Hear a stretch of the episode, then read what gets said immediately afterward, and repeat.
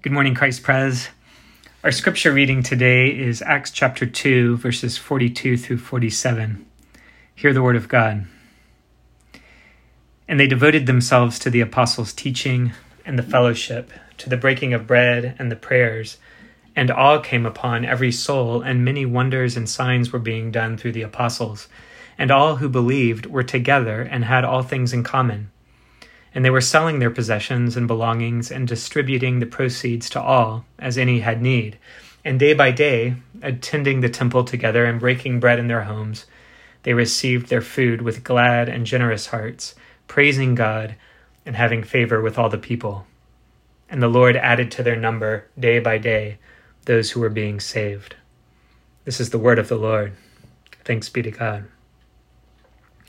This passage gives us a little snapshot of the life of the early church shortly after it had been filled with the Spirit at Pentecost. When God sends His Holy Spirit, the first thing the Spirit begins to do is to build a new community. God's intention isn't to save individuals in isolation from each other, but rather to create a people who know God and love each other and spread the good news of His salvation throughout the world. If we were to ask Luke, the author of Acts, the question, what does a spirit filled church look like? He'd probably say something like, Well, let me tell you about what happened right after Pentecost. Let me tell you what the first spirit filled church looked like. And then he'd go on to tell us about a church that loved every which way. They loved up, they loved in, and they loved out. As soon as the early church was filled with the Spirit, it gave itself to the work of love. It committed itself to these relationships a life with God, a life together, and a life for the sake of those who are not yet part of the believing community. It's love every which way, up, in, and out. They love God, they loved one another, and they lived on mission because they loved the world. Let's look at each of these. You know, first, the Holy Spirit created a community that loved up. They loved God. How do we see this upward love expressed in our passage? Well, for one thing, we're told that they devoted themselves to the apostles' teaching. What does that mean? The Greek word that gets translated devotion is a word that carries with it the idea of persistence, perseverance. You know, when you're devoted to something, you occupy yourself with it continually in an ongoing kind of way. So we shouldn't imagine the early church coming together once or twice for some good instruction from the apostles. No, Luke is asking us to envision devotion to the apostles' teaching as a regular rhythm of the early church's life together. It was their regular practice and priority to devote themselves to the apostles' teaching. So we can assume that this was happening when they gathered together in a larger assembly for corporate worship, but we can also assume it was happening throughout the week in all kinds of smaller gatherings. They didn't give sporadic attention to the apostles' teaching, they devoted themselves to it. But still, that doesn't really answer the question what does it mean that they devoted themselves to the apostles' teaching? Who were the apostles? Well, the apostles were just the men who had seen the risen Christ and who had been authorized by Jesus to be his witnesses. They, they were the ones entrusted with bearing the message about Jesus. And simply put, the apostles' teaching was Jesus' teaching. You know, remember, think, think back to the Great Commission. Jesus, at the end of the Gospel according to Matthew writes, Go therefore and make disciples of all nations, baptizing them in the name of the Father and the Son and the Holy Spirit, teaching them to observe all that I have commanded you. Jesus is basically saying, Go teach them what I taught you.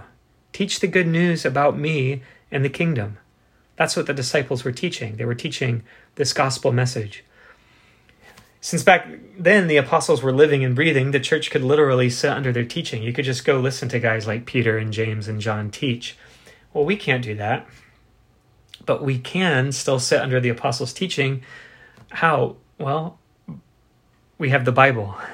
For us, de- devoting ourselves to the apostles' teaching means devoting ourselves to the teaching of Scripture. It means devoting ourselves to the Word of God. John Stott puts it like this The Spirit of God leads the people of God to submit to the Word of God.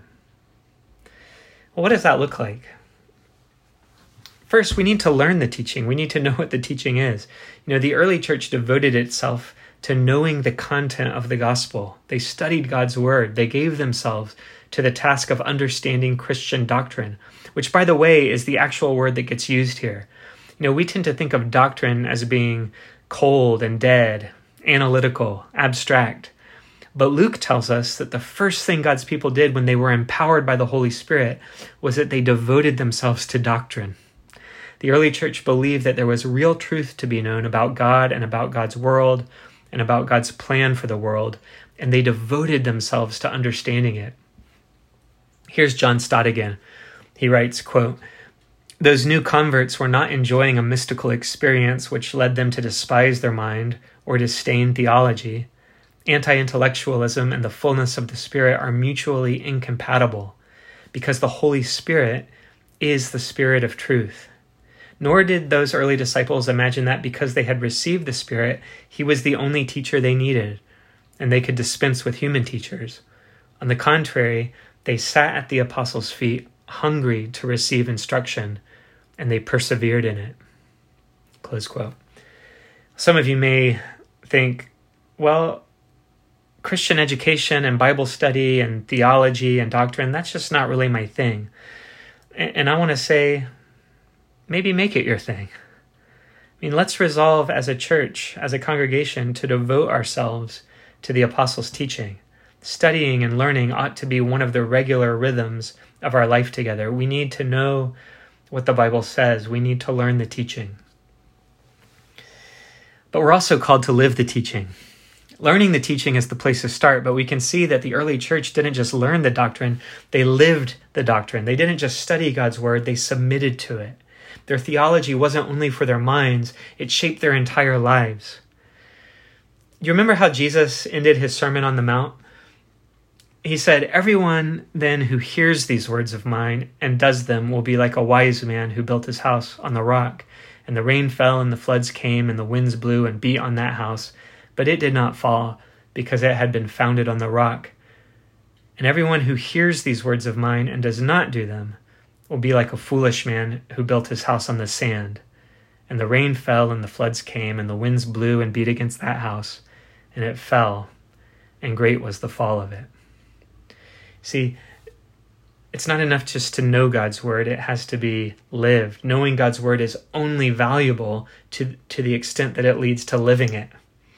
And, so imagine a community coming around God's word and not being content with just hearing it, but always asking the question all right, how are we going to live this out in our context today and tomorrow and the next day?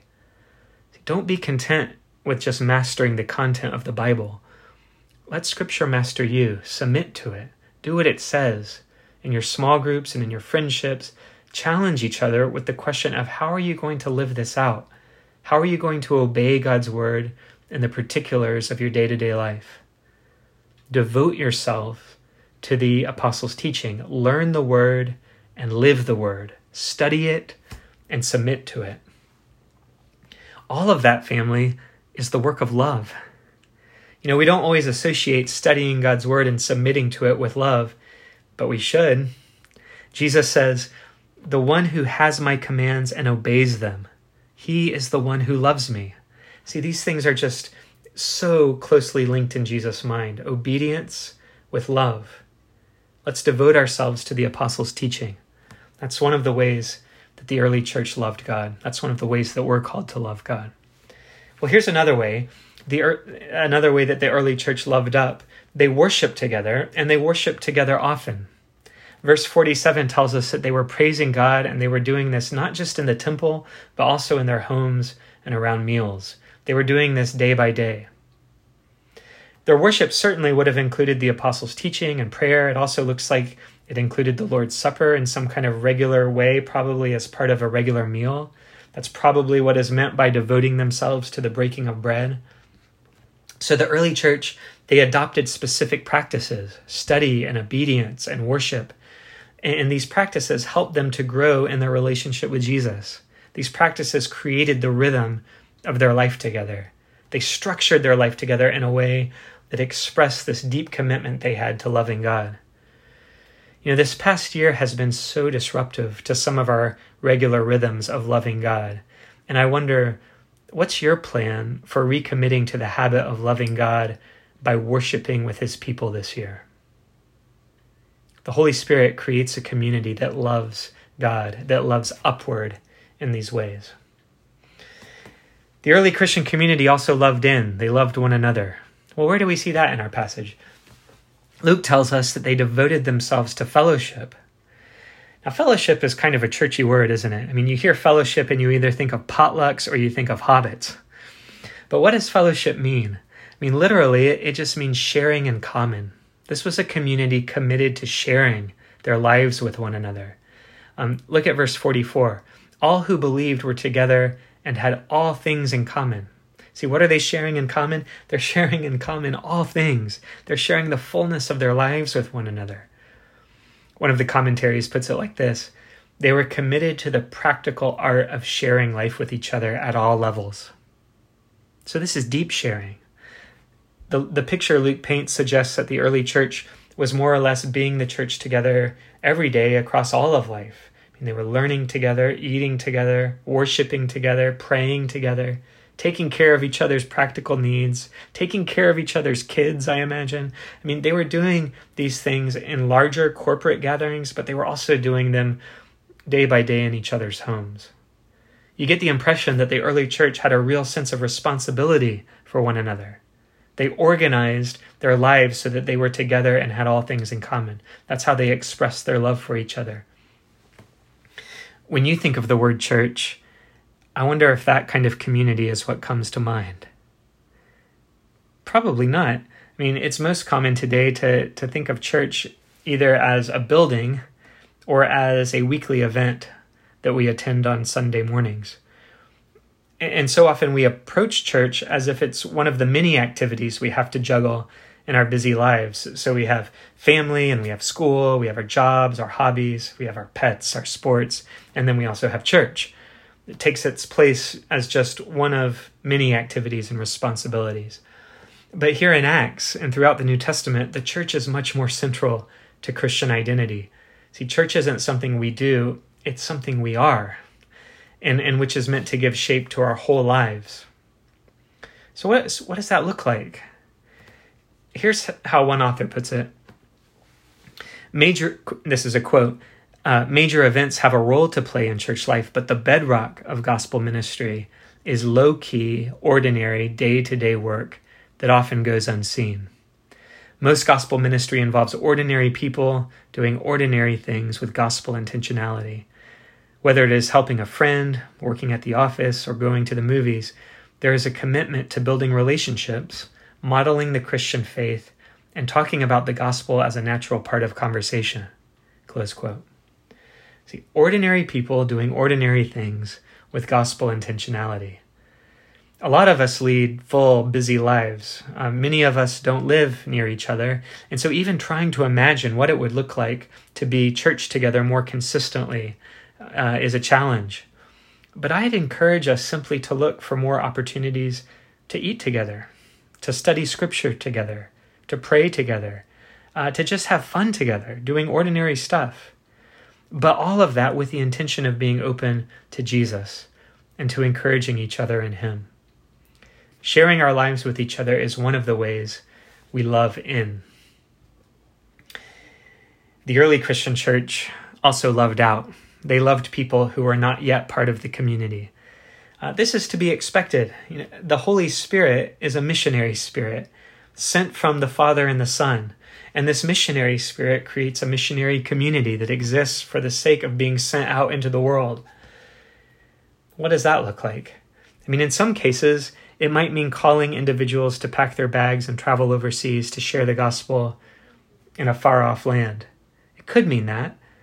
But it also just might mean the missionary work um, is right next door, like simply loving people in our ordinary, everyday lives with the intention, with the hope, with the prayer that they come to know and follow Jesus. And that's what the early church was doing. They loved God and they loved each other, but they always had the outsiders in view. They never lost sight of the fact that um, the good news of God's salvation was not only for them, but for the whole world. They knew that the goal wasn't the church sitting around enjoying the benefits and blessings of Christian community. The goal was the good news of God's salvation spreading through every family, every marketplace, every business, every village, town, and city to the ends of the earth. So these early Christians, they loved God, they loved each other, but they also loved all the not yet Christians around them. They must have been constantly inviting outsiders to be part of their community. They must have continually been extending the grace of the gospel beyond themselves to their neighbors and coworkers and friends. Luke tells us that the Christian community had favor with all the people, and the Lord added to their number daily those who were, who were being saved. Why do you think they had favor with all the people? Well, I imagine there were lots of reasons, but just think about the kind of lives they were living. I mean, they were a community of love, and their love was expressed through radical generosity and hospitality. They were welcoming people into their homes. They were sharing meals together. Uh, whenever a physical need came up, it was taken care of by the church. I mean, there's something undeniably attractive and compelling about a group of people who love each other and care for each other like this. They loved every which way, up, in, and out. They loved God, they loved one another, and they loved those who are not yet part of their community. I wonder, family, how can we grow more this year into this vision of love? It's tempting to read this passage as a pre- prescription for how to be a good church. If you want to thrive as a community, here's a checklist of the things you need to be doing. You got to make sure you're reading the Bible and worshiping, and you need to take care of each other and eat together and, and then you know you do that and a bunch of other things and then you'll be a community that god has called you to be. And you know there's some truth to this. Part of growing more into the community god calls us to be is going to involve changing some of our practices so that we can develop new habits of generosity and hospitality that better express our love. But Luke isn't giving us a prescription for a good community, at least not primarily. I mean, primarily, this is a description of what happened when the early church embraced the gospel and was filled with the Holy Spirit. Luke isn't primarily giving us a list of things to do, he's describing a historical reality that flowed from God giving his Son and Spirit. See, if we just double down on community and mission, if we make community and mission our primary focus, we'll fail. So, what do we do? Just two things let me suggest just two things. First, seek the Spirit. You know, the early church devoted itself to prayer. And remember, when we talk about devotion, we're talking about doing something with persistence and perseverance. I mean, prayer was just woven into the fabric of the early church's life together. And it was both formal and informal. Literally, the Greek says that they devoted themselves to the prayers, which suggests that they were still observing the Jewish practice of praying particular prayers at set times throughout the day. But we can also assume that they were that they were praying together at other times on a more ad hoc basis. I think we need both too. We need times of routine, regular, organized prayer together. We also need to develop a reflex toward impromptu prayer and we need to be praying for those people in our lives who don't yet know Jesus. Prayer needs to be our primary and central missionary activity. Why? Because all of this is God's work. Either He does it or it doesn't happen. So, family, seek the Spirit in prayer. And then, second, see the Savior. The early church devoted themselves to loving up, in, and out because they saw that God had devoted himself entirely to them. See, we'll be a community that can share all things in common to the extent that we see that God shares all things in common with us. God shows us the ultimate generosity, the ultimate hospitality. I love this passage from Martin Luther's work on the freedom of the Christian. He writes this quote, The believing soul can boast of and glory in whatever Christ has as though it were its own. And whatever the soul has, Christ claims as his own. Let us compare these, and we shall see inestimable benefits. Christ is full of grace, life, and salvation. The soul is full of sins, death, and damnation. Now let faith come between them, and sins, death, and damnation will be Christ's, while grace, life, and salvation will be the soul's. For if Christ is a bridegroom, he must take upon himself the things which are his bride's, and bestow upon her the things that are his. If he gives her his body and very self, how shall he not give her all uh, that is his? And if he takes the body of the bride, how shall he not take all that is hers?